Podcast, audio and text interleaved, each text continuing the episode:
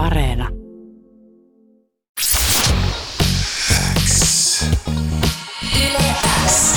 Uuden musiikin X.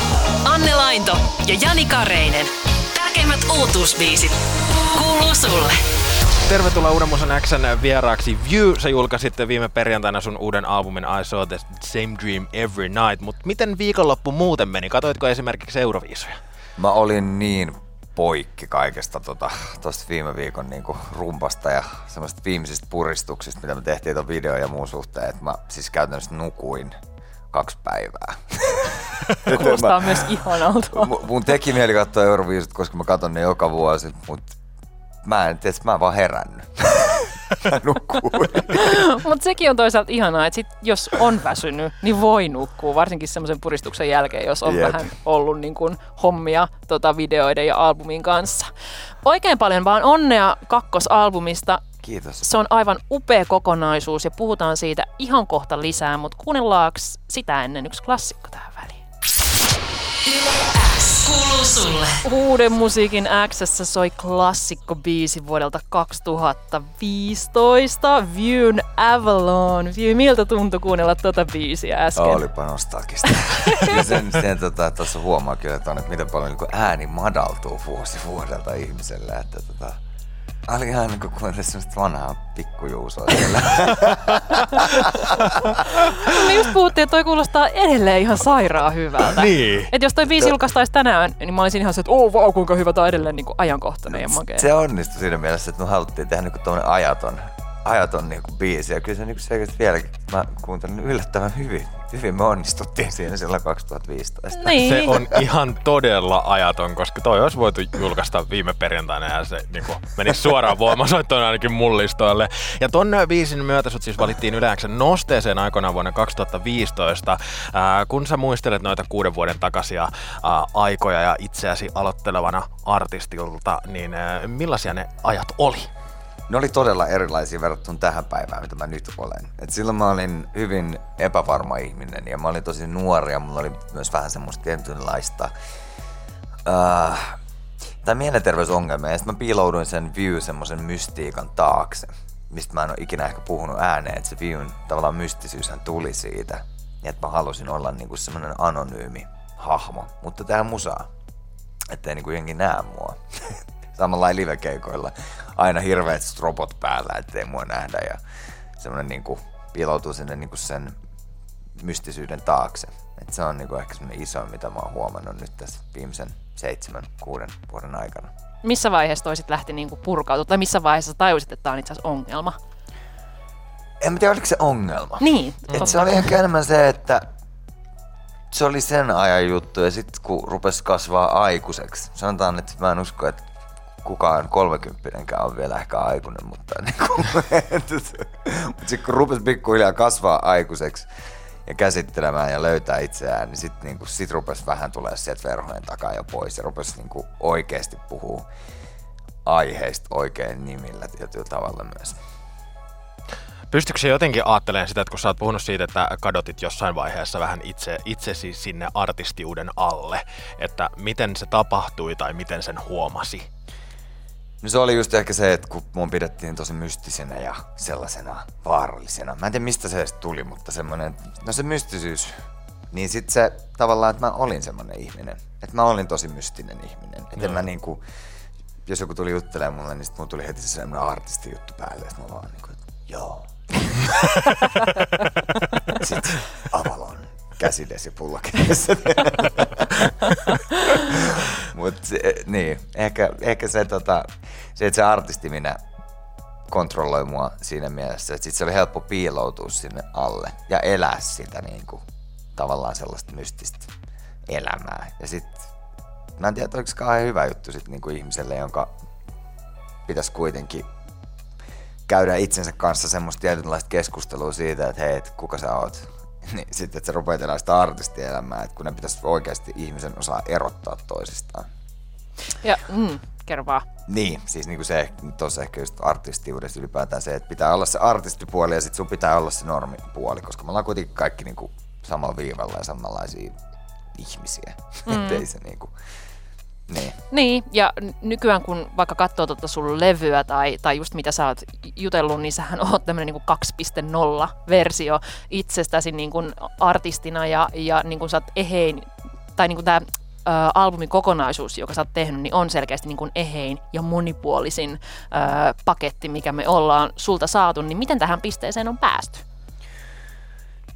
Se on ollut pitkä tie. Siinä on mennyt se kuusi vuotta sanotaan, niin, tai 28 vuotta, niin kuin, 29 kun mä oon. ei vitsi, mä olen niin paljon. ei, ei puhuta siitä vielä, mutta siinä on mennyt siis pitkä aika, että 29 vuotta kesti, että niin pääsi siihen pisteeseen. Et mä muistan, joku joskus sanoi mulle, että niin aikuinen ihminen on vasta kun sä oot 27, mutta ei, että se on vielä 27-vuotiaan aikuinen. Että ehkä sitten siellä 40 hujakoilla. Niin. Ei mulla kyllä niinku tälleen 33-vuotiaanakaan ole vielä semmoinen täysin niin, aikuinen no olla, vaikka mulla on tosi aikuisia asioita mun elämässä, niin silti mä oon mun mielestä ihan samanlainen teini kuin mä oon ennenkin. kuuluu sulle. Sä oot sanonut, että tämä I Saw the Same Dream Every Night ei ole albumi, vaan kertomus siitä, miten oot päässyt tähän pisteeseen viemättä itseltäsi henkeä. Aika kovaa ja rehellistä kamaa siis. Miltä tuntuu olla näin auki tällä levyllä ja, oh, ja tällä introlla? Aika, aika tota, kyllä se vaatii aika paljon, kun mä mietin tuota introa, että mitä mä haluan sanoa siinä. Kyllä se vaatii aika paljon, että uskoisin niin kertoa nämä asiat ääneen. Mutta sitten samaan aikaan mä koen, että mielenterveysongelmista pitäisi puhua enemmän ja siitä, että mitä niinku se on Suomessa, että et mi, miten sä saat apua niihin asioihin. Ja niinku tällaisia asioita pitäisi kaikkien artistien avata enemmän, koska jokainen artisti, kenet mä tunnen, niin on jossain vaiheessa ollut siinä pisteessä, että hei nyt on vähän palikat sekaisin ja että on niinku masennusta ja muuta. Niin sit mä halusin tuolla introlla ehkä just avata sen, että kun tossa on toi kaksi puolta tossa levyssä, on se ennen myrskyä ja sitten myrskyn jälkeen.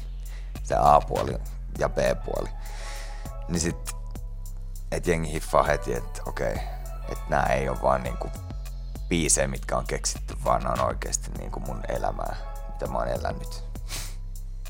Ja puhutaan ihan kohta tosi näyttävästä albumiin liittyvästä lyhyt elokuvasta ja suomalaisen hip-hop-skenen rahalla flexailusta, mikä varmaan liittyy siihen jälkimyrskyyn vähän, mutta kuunnellaan tähän väliin Bleeding-niminen biisi tuolta levyltä, jolla fiittailee ihana Aleksandra. Miksi sä halusit hänet mukaan just tälle biisille? Mä oon alusta saakka fiilistellyt. Mä tavattiin Aleksandran kanssa, kun me oltiin Berliinissä keikalla joskus uh, kuu, äh, nyt mä rupean oikeasti heittelemään jotain ihan ihme vuosia.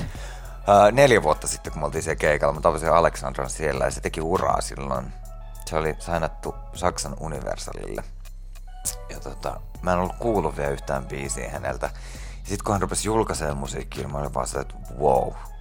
Että tää on niinku artisti, kenen mä joskus haluan tehdä ehdottomasti jotain. Että niinku, mun mielestä Suomen siisteimpiä tyyppejä persoonallisimpia artisteja ja niin kuin todella visionääriä ja ihan älytön lauluääni ja ihan törkeä kova kirjoittaa. Et oli vaan niin suuri kunnia saada hänet mukaan tähän.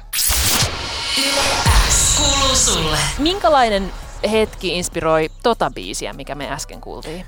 Toi biisi on tehty ihan täysin mun avopuolisolle, joka on joutunut näkemään hyvin läheltä sen, että mitä se on, niin kun ihminen romahtaa ja kantanut mut läpi ehkä sen kaiken semmoisen niin tuskan ja ollut siinä vieressä. Ja sitten kun äh, puhutaan vaikka mielenterveysongelmista tai siitä, että mitä se niin saattaa toiselle ihmiselle tehdä, niin sehän viet sen automaattisesti mukana sinne syvään päätyyn ja se joutuu niin itse elää sitä sun kanssa. Niin tuossa käsitellään vähän sitä, tai niin tuossa käsitellään sitä aiheota suorasti. Että se on kiitokset kotiin Mä oon avopuolisolle, että olet jaksanut minua ja auttanut. Ihanaa. Minkälainen... keeper. keeper. Minkälainen vastaanotto kotona oli tolle kappaleelle? Ne ei siis tiennyt, että mä tein ton biisin. mä, mä kerroin sen vasta jälkeen, kun se julkaistiin. Ihanaa. Perjantaina julkaistiin myös sun ja Sebastian Westerlingin ohjaama, käsikirjoittama ja leikkaama lyhyt elokuva, joka on järisyttävän hieno, mä sanoisin. Onko sulla pitkään ollut tällaisia lyhäri-haaveita? Kyllä se oli aina tiedossa, että mä haluan tehdä tuolle tota albumille sit, kun siihen tilaisuus tulee, niin jonkun kokonaisuuden, mutta sitten kävi jotenkin ihan älytön flaksi, että Sebastian Westerling mä törmäsin häneen marraskuussa tässä Platform-kuvauksissa ja hän toi mulle idean Etelä-Ranskasta, koska hän on puoliksi ranskalainen. Ja sitten me päästiin tekemään toi lyhäri, niin se, että miten hyvin voi klikata visiot jonkun kanssa, niin se on ihan älytöntä ja siitä suuri kiitos Sebastianille, että se antoi mun toteuttaa itseäni ja sitten hän toi vielä oman sellaisen. Se oli tosi outo. Se oli ihan kuin kaksi aivoa yhdistyisi vaan ja me päästiin tuomaan niin kuin videomuodossa kaikki se, mitä mä oon aina halunnut tuoda. Et rikotaan sitä alfan roolia, tuodaan niin kuin, ehkä just biiseistä semmoista kulmaa niin kuin visuaalisessa muodossa, mitä sä et ehkä muuten tajuis. Niin kuin joku Ignorance-pätkä tässä lyhärissä, joka on suora ää, kappale, joka on kirjoitettu silloin, kun oli tämä Church Floyd-keissi. Niin se, että me saatiin se se on mun mielestä jokaisen itse niin kuin tulkittavissa, että mitä siinä niin kuin tapahtuu, mutta se, että me saatiin niin kuin otettu kantaa sukupuolirooleihin, rasismiin, mielenterveysongelmiin ja kaikkeen, mihin mä oon aina halunnut niin kuin videomuodossa ottaa kantaa, niin nyt me päästiin tekemään se ekaa kertaa. Se oli niin kuin, se oli, sanotaan, että toi videon, kun me saatiin sen valmiiksi, niin musta tuntuu, että siinä vaiheessa vasta levy oli valmis.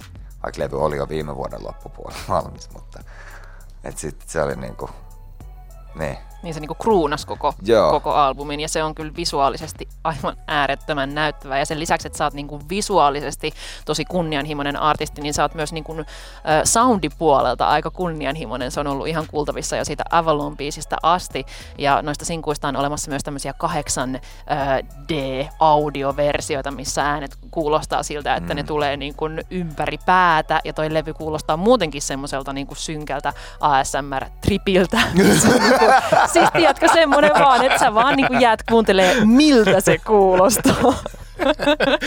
se on vaan upea. Niin onko nämä ollut niin kuin sun ajatuksia, että sä haluat panostaa näihin ihan sikana vai onko tuottaja ollut silleen, että ei kun nämä pitää soundaa tällaiset vai on, kuinka niin kuin kova soundihifistelijä sä oot? Kyllä me ollaan siis äh, alusta saakka niin kuin minä ja Joonas Laaksoharju. Että jos puhutaan Viewstä niin kuin brändinä tai band, brändinä, No on se brändi nykyään, me ollaan kaikki brändejä. You are a brand. I'm a, I'm a brand. tota, jos puhutaan niinku Viusta bändinä, niin kyllä se niinku Joonas Laaksoharjun rooli on ollut tos ihan järkyttävän iso. Se, että sä löydät ihmisiä ympärillesi, jotka niinku jakaa sen saman vision ja niillä on se sama kunnianhimo. Ja Joonas on yksi niistä tyypeistä. Me molemmilla on semmonen, että ei me niinku, me halutaan tehdä vaan semmoista niinku itseään miellyttävää kamaa.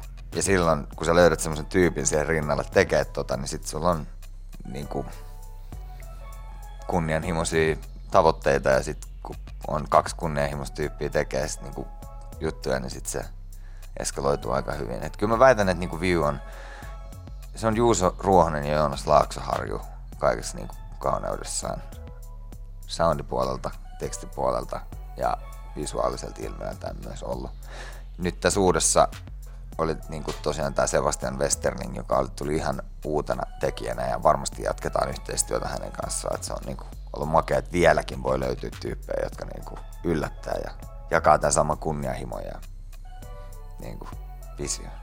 Sen lisäksi, että tuoreella albumilla sä avaat ää, omia kokemuksia ahdistuksesta, masennuksesta, päihteistä ja muista synkistä hetkistä, niin annat myös tietyn porukan kuulla kunniansa ja ei jää ehkä epäselväksi, että mitä mieltä olette räppäreistä, jotka esittelee Gucciaan ja Pradaansa.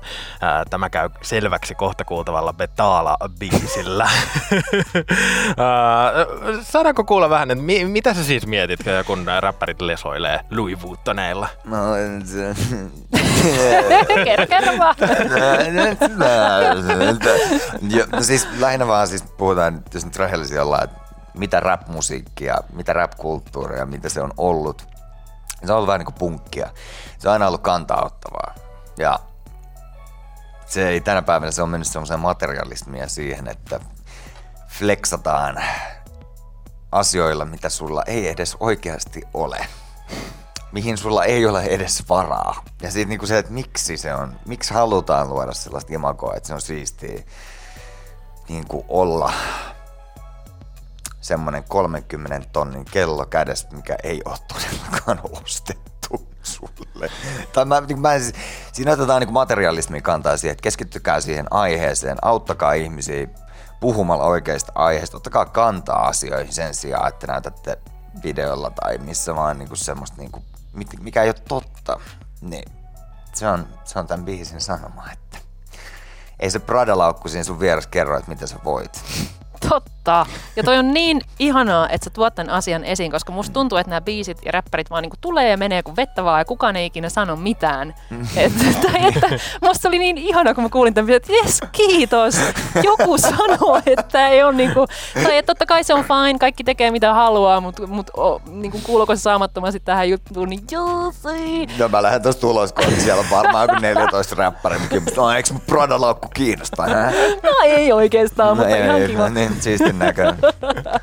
Hei View, kiitos ihan hirveästi haastattelusta. Oli ihan supermielenkiintoista kuulla näitä tarinoita biisien takaa. Tota, kaikkea hyvää sun kesään ja toivottavasti jossain vaiheessa päästään näkemään sua myös keikalla. Toivottavasti. Teille. Kiitos. Kiitos paljon.